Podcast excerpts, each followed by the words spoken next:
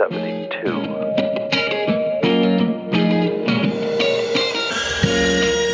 Right here from the meandering Fox River Valley here in the mid Midwest.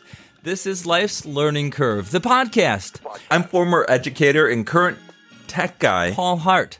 Just what is it that we do here on this podcast? Well, Storytelling. uh, our experience is complete as we use these nonfiction stories, storytelling from our lives to underscore just how we became us, uh, maybe a better us, the person we became. Now, learning is ongoing, and we understand that. And I want you to know that Yep.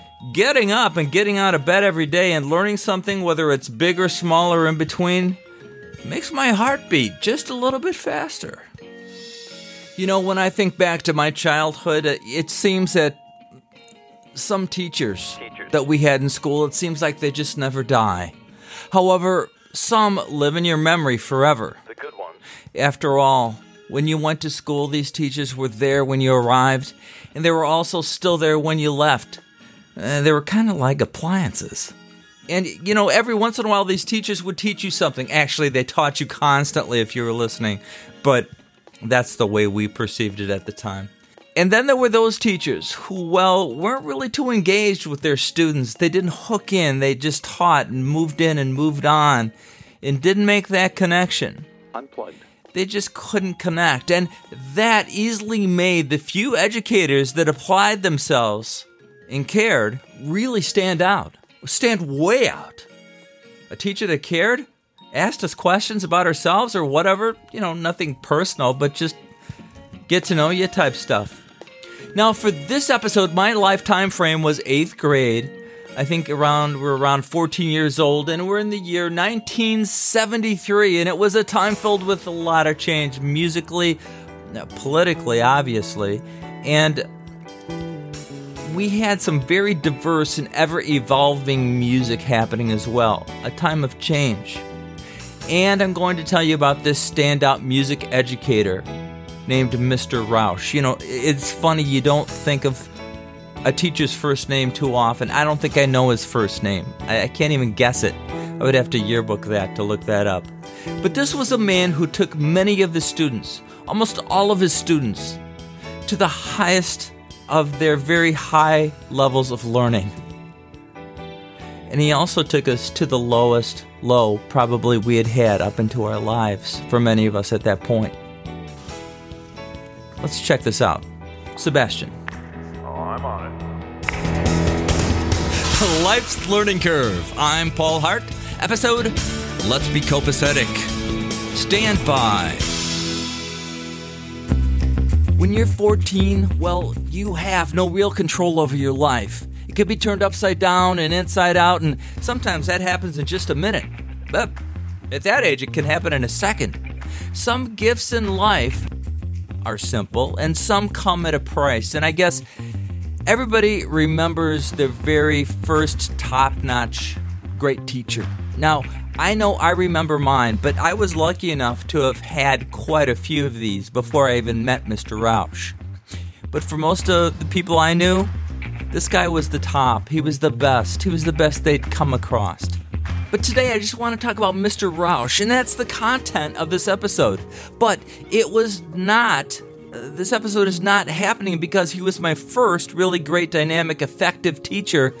But I want to talk to you about him because it was his first class and his last class that he ever taught. Let's face it, with most teachers, you never really knew them any more than they really knew you. And still, for a while, you believed in them, you trusted them, and if you were lucky, maybe there was one in there that believed in you. Now, let's face it, as I've said already, Mr. Rausch was not your ordinary teacher. That's hard to define anyway. There is no such thing as an ordinary anything, but this guy was different. He taught band to middle schoolers, that was his job, in private lessons, formerly known as junior high, middle school these days. Now, this guy was more like a musical whirlwind, a tornado of quarter notes and energy, and he walked fast and he talked quickly as well, and he was young. He was fresh. You know, they hired him right out of the University of Illinois, right out of college, and because of his age, I think he could relate to us, or at least we like to think he could relate to us at our young ages of 14, and it showed. He was funny and he was kind and he's kind of hip to us in a way that other teachers just weren't. Oh, it was nothing personal, didn't ask us personal questions or nothing inappropriate. Everything was on the up and up.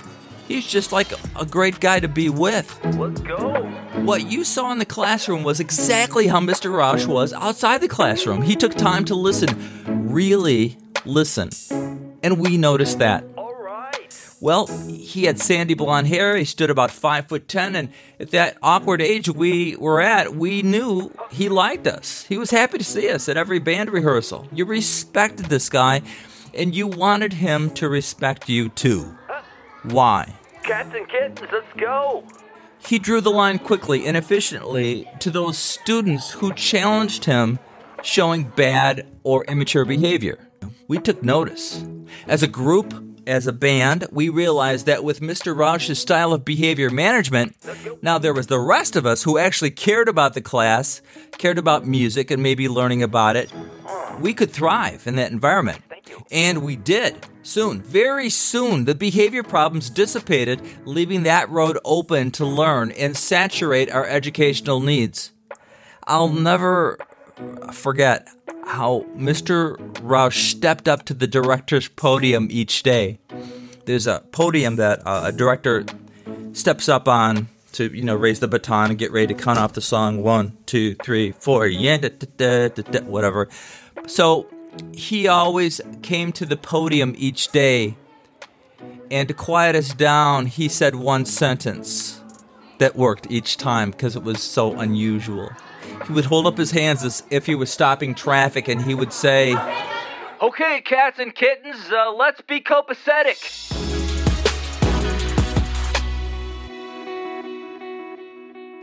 the jazz concert.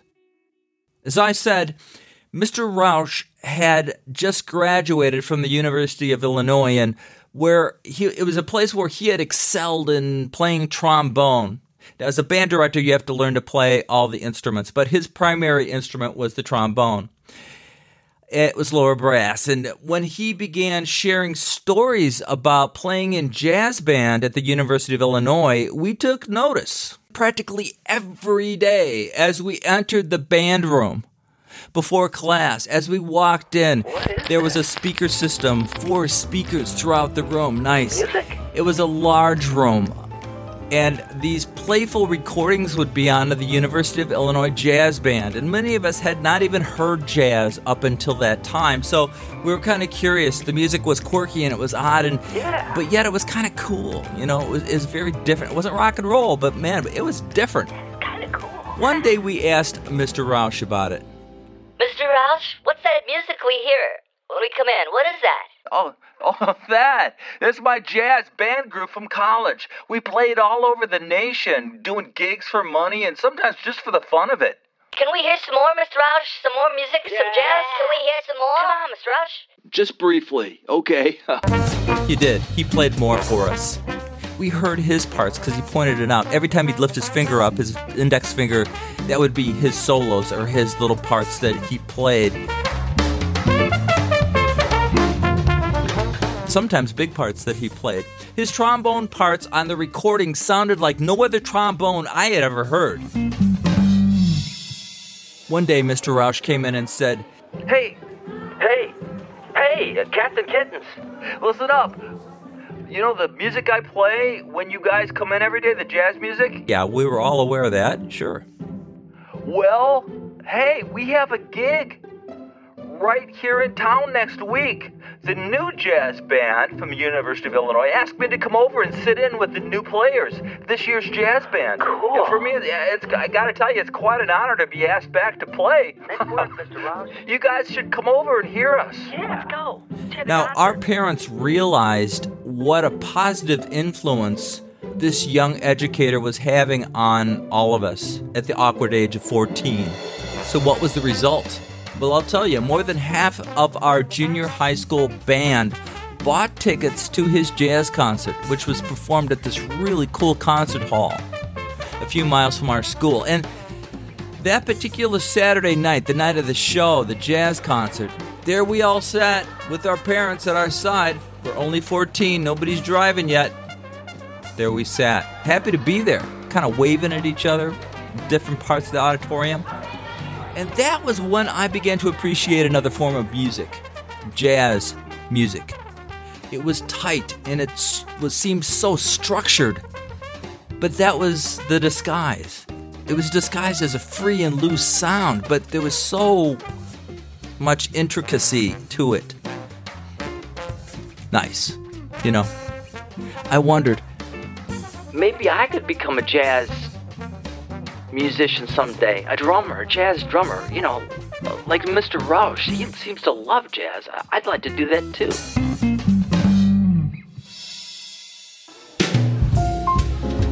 Days later, we're back in the band classroom. And I've already said this class was not just another class, and Mr. Rouse just wasn't another teacher. I'm underscoring that several times as, as I go through this episode.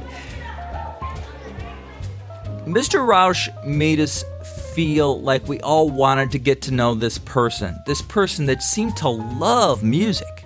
Cats and kittens. His kind of music. And it was just not me that felt this way, it was all of us. We're all asking him questions constantly. He was so excitable. He was the excitable boy that just loved what he was doing. And he got to share it with students. You gotta hear this tune. the funny thing about Mr. Rausch is he never really spoke of anything personal in his life. He never did, except for his passion for music, classics, current music, jazz music.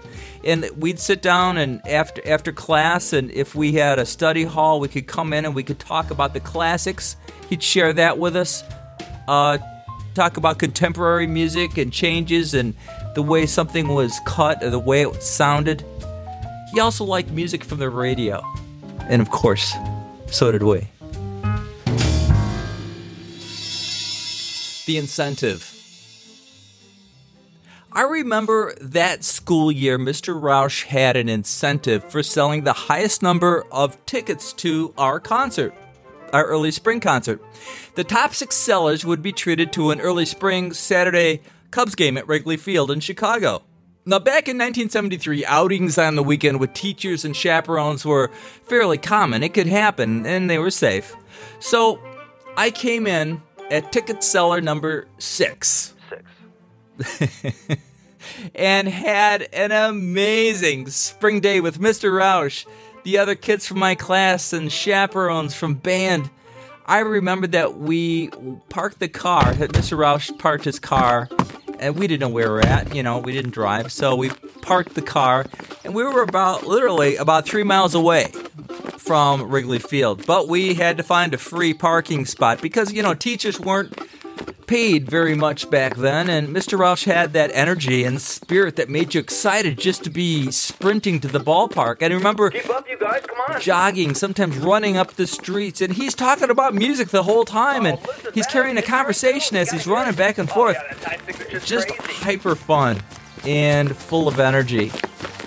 A fun haver, right? Great instrumentation. Oh, And you know what's funny is these days that ball game that we went to at Wrigley Field, um, I don't recall who was playing besides the Cubs, and I don't remember who won or who lost.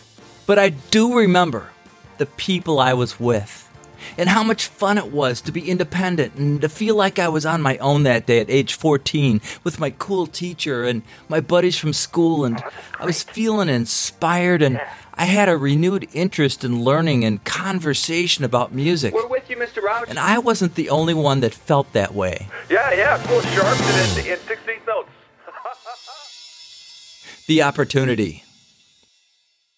One day, Mr. Rausch asked to see me after class. It wasn't a problem kid, so I wasn't worried about being disciplined or something. Just really curious. So, upon entering his office, he had a very small office, I saw posters up on the wall. I hadn't been in that office before. There were Bach and Mozart posters, and as well as on the other wall, a Led Zeppelin poster. Hey, sit down, Paul. Listen, hey, I got a question for you. Uh, tell me, how do you see yourself? What kind of drummer do you see yourself as? Hmm. Mr. Rausch? Wow, it's a tough question. I, I don't think I'll ever be like an A plus drummer, like you know, in a band, but I don't know. Well, let me tell you something, Paul. I don't see things that way about you. If you're going to be a lower level drummer, that's going to have to be your choice. Well, that was a lot for me to think about at that particular moment. So I let a beat pass, thought about it, and said, I want to be a really good drummer, Mr. Roush. I, I really do want to be a good drummer. and and I did, and I did. I didn't know how to get there. I thought it just happened, you know. But that's not the case usually. But tell me, Paul, what are you going to do about it right now to get there, to being a better drummer? Let's get this going. Uh, he was right. I hadn't thought about it well enough. If I was going to be a better player, a better drummer, I needed to act on it, and I needed to do that soon, at age 14, not wait till I was older. Good. I see a kid with a musical future. Listen, I've got a guy who can take you to that next step and be the best at percussion. But first, I want to say listen, there's this program at the University of Illinois. It's called the Illinois Summer Youth Music Camp. Here's a brochure. Wow. It's in Champaign, Illinois, at the University of Illinois, and that's why I know about it. This it's going to be this summer. I want to recommend you for this program. Wow. I said, Mr. Roush, if so if I go to this camp, it's going to make me a better drummer, a better percussionist. Do you want to be better? Do you want to be a better player? I want to be better. Yes. Okay.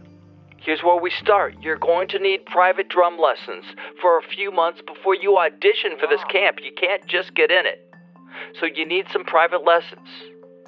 And I have just the guy for you.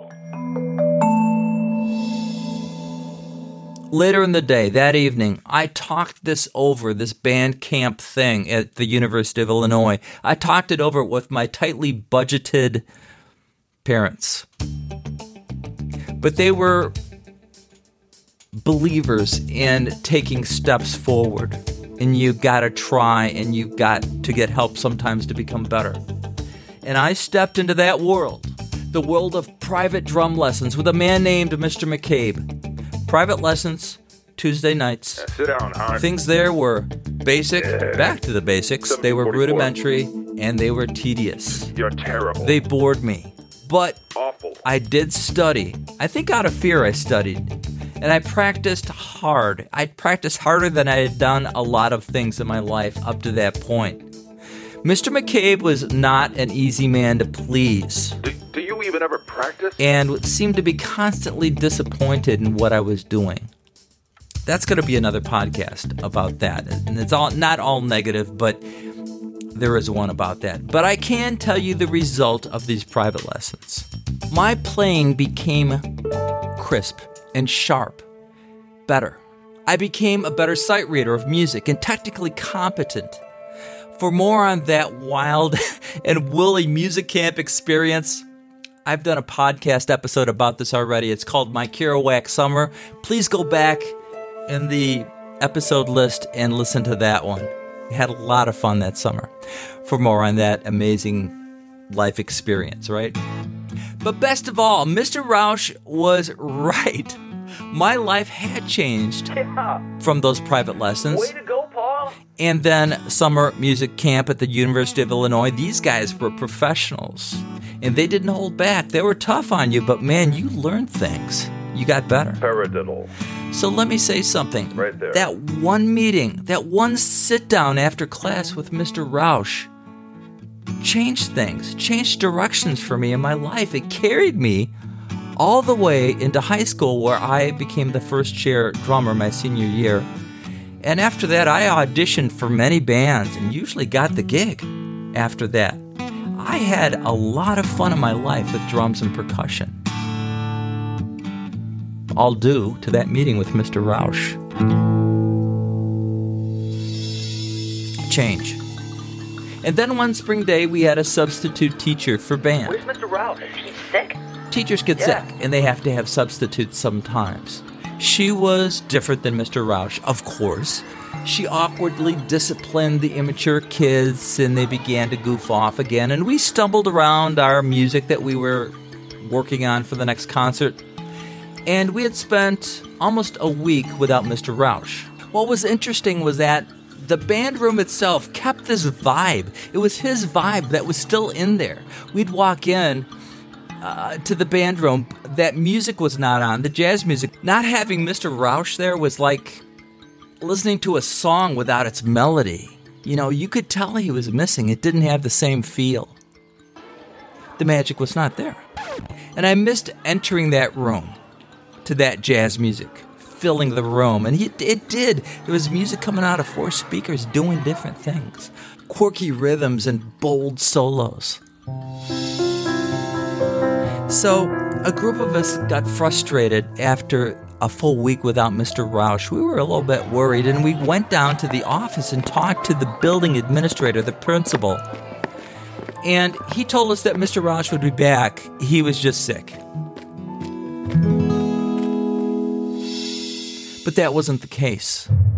But that that turned into 2 months. Brain cancer, we were told. It was late in its stages.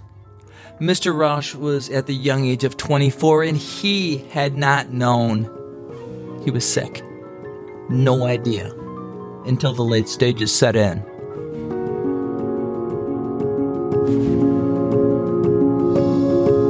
Our melody returns. One day just before our final late spring concert of the year, we unenthusiastically lumbered into the band class with the same substitute. Really used to be That great. day, however, playing in the background speaker system was the University of Illinois Jazz Band. What? What? What? What's going on? We instantly perked up, the whole group. We, we quickly took our seats and took our instruments out and put them together. And out of the office came Mr. Rausch. And a cheer went up that continued for at least three minutes. We were happy. We noticed he had no hair. He wore a green beret across his naked head, and, and an obvious surgical scar went from the back of one ear all the way around to the back of his other ear, and it still was prominent. Worst of all, he limped to the band podium, moving slowly, and the room fell silent as Mr. Rausch playfully looked at us. And he had that look in his eye that he always did. And he stepped up onto the podium and he said in a strong voice, Okay, cats and kittens, let's be copacetic. well, where were we? We laughed. He was pretending like he'd only been gone a day. Hey, ready to play? Put his hands up to begin directing. We played a Sousa march that day, and we played our hearts out for the guy. We never sounded better.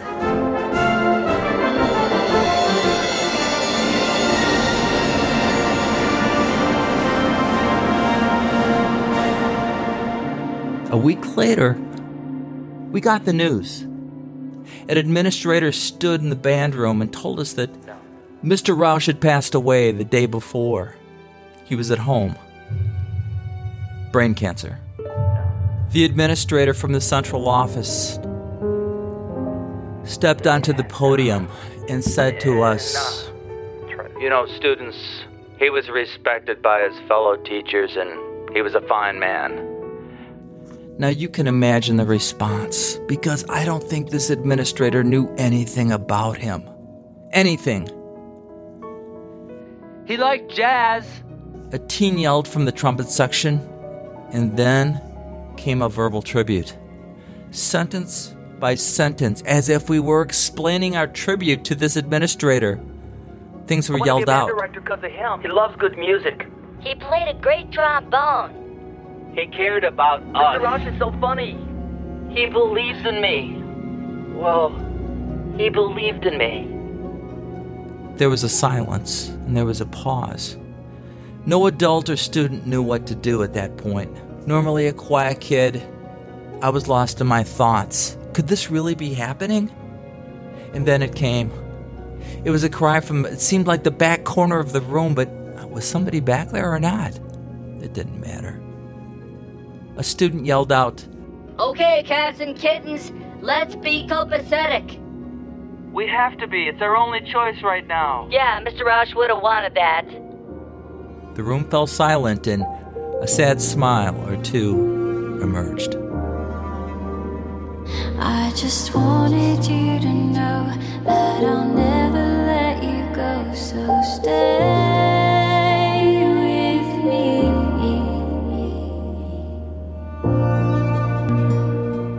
Coming home. Now, that day after school, I was surprised when I didn't take the bus home, but my dad was there, and he picked me up.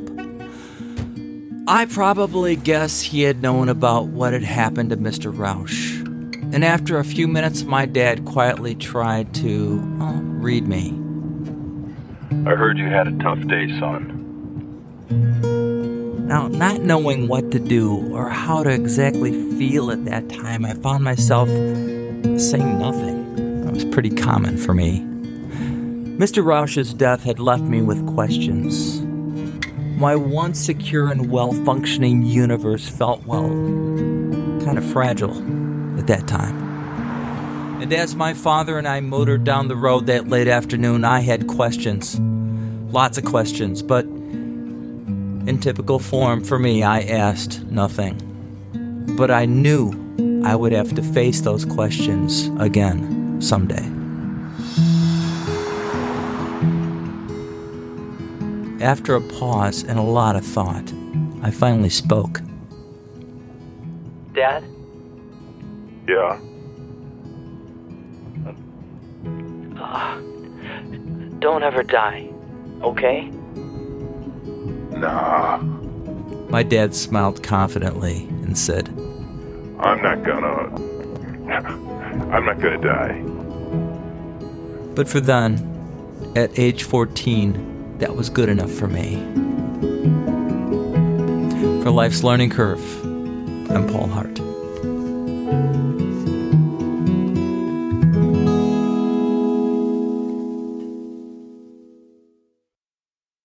Subscribe to Life's Learning Curve at lifeslearningcurve.org and leave a review on Apple Podcasts, Stitcher, or Podchaser.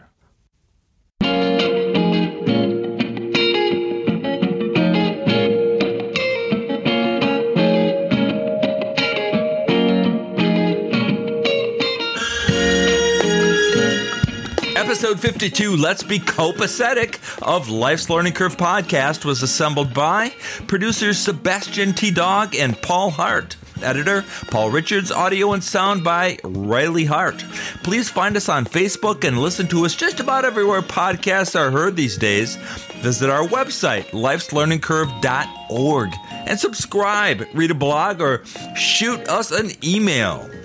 This episode has imaginative voice recreations. To protect the privacy of others, some names have been changed and characters conflated. Episode 72 Let's Be Copacetic. I'm Paul Hart, and we will be back soon with more from the podcast called Life's Learning Curve.